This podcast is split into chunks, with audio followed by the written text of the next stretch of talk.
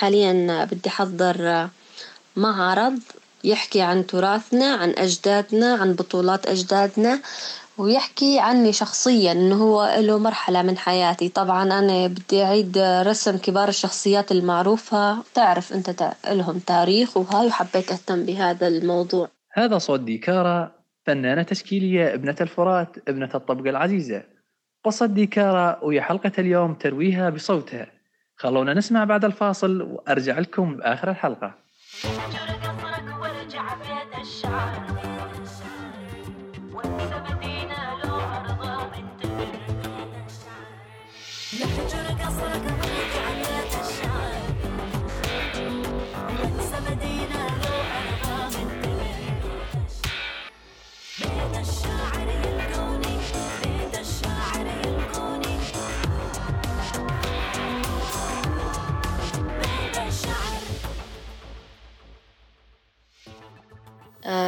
أنا من عمر خمس سنوات أعشق شي اسمه فن، آه، بعشق شي روح الفن طبعا.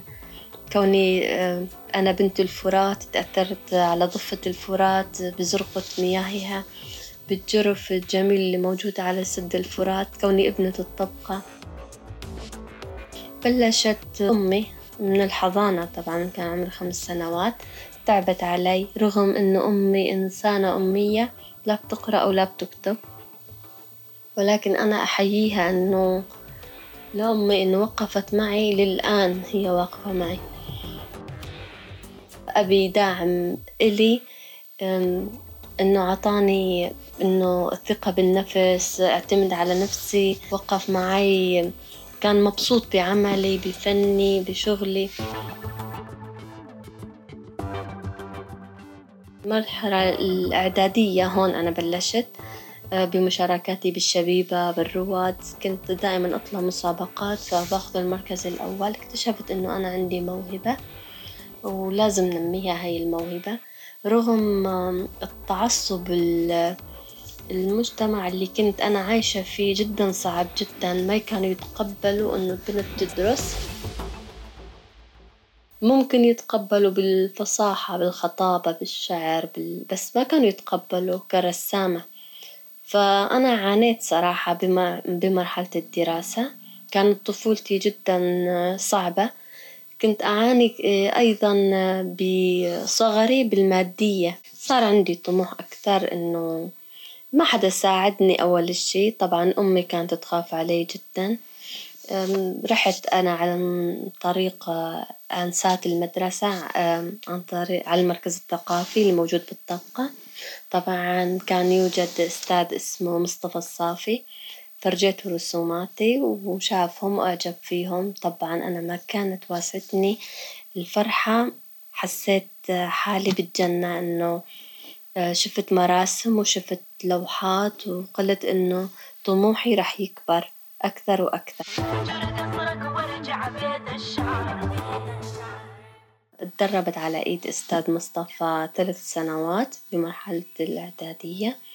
بالثانوية طبعا أنا درست فنون نسوية برغبتي مشان أدخل كلية فنون جميلة لأن صار هذا الشي يوم عن يوم يتطور معي صف عاشر وحادي عشر وبكالوريا إنه هون كانت مشرفة على دراستي الأستاذة ضحى أعرابي تعبت علي عرفتني على الألوان على الريشة على اللون. والأستاذ مصطفى أيضا علمني على المدارس الفنية واللون الزيتي والإكرليك والقماش. وعدة طرق كيف شد القماش على الإطارات الخشبية وكيفية طريقة تأسيسها. يعني بشكل كامل من أول ما بنبلش بالرسم اللوحة لانتهائها بالمعرض. حتى طرق بالمعرض تعلمت كثير شغلات إنه كيف نستقبل الزوار كيف نشرح عن لوحاتنا عن مدارس الفنية اللي تعلمناها شو علاقتها بحياتنا. فهون صار عندي طموح أكبر إنه أنتقل لمدينة دمشق. هون انتقلت لمدينة دمشق أنا وأهلي. طبعا دخلت كلية فنون جميلة دخلنا مسابقة كان عددها بالآلاف. وبال كان الحمد لله كنت أنا من السبعة الأوائل. طبعا العدد كان خمسة آلاف وثلاثمائة وخمسة وثلاثون. أخذوا مئتان طالب. أنا كان ترتيبي سبعة. فصار عندي الحافز أكبر وأكبر يعني ما وسعتني الفرحة. تعبت على حالي بالشام. طبعا الجو غريب عني. ناس ما بعرفهم. مجتمع خليط يعني خليط كان بثقافات والطبقات بين الناس وآراء والأفكار وكله شي مختلف تماما. بس قدرت أنا بنشاطاتي بتصرفاتي كيف أنا قدرت أتعايش مع الناس. إنه أتجنب أي شيء إنه يضر بحياتي، فدرست أنا كلية فنون جميلة، كانت من ضمن اختصاصاتها الديكور المرحلة الأولى الإعلان المرحلة الثانية، التصوير المرحلة الثالثة، الحفر المرحلة الرابعة، والنحت آخر شي تصوير، طلعت الحمد لله المرتبة الثانية كلية الفنون الجميلة، طلع لي ديكور، وبابا يعني ما رضى غير إنه أدخل هذا الفرع إنه كمستقبل يقول لي أفضل، فكان أنا طموح إني أدخل تصوير كوني إنه صرت شاطرة بالرسم، فدخلت ديكور وكملت فن تشكيلي، فصرت أدرس وأتدرب على إيد فنانين كبار مثل الأستاذ محمد ناجي عبيد. رقم هوية أربعة من مؤسسين النقابة بسوريا. الله يرحمه توفى. ضليت على إيده ست سنوات. فبعدين إنه صرت أتعرف على فنانين. نقاط أهم نقاط التحول في حياتي إنه من ابنة فراتية إلى فنانة تشكيلية مهندسة ديكور تابعت أحلامي وكسرت الحاجز العرف العادات والتقاليد اللي كانت تمنعني بالمجتمع طبعا بالنظرة السلبية لأنه أكمل طموحي. ولا زلت أبقى ابنة الفرات وهاي أهم نقاط التحول في حياتي. سلامتكم.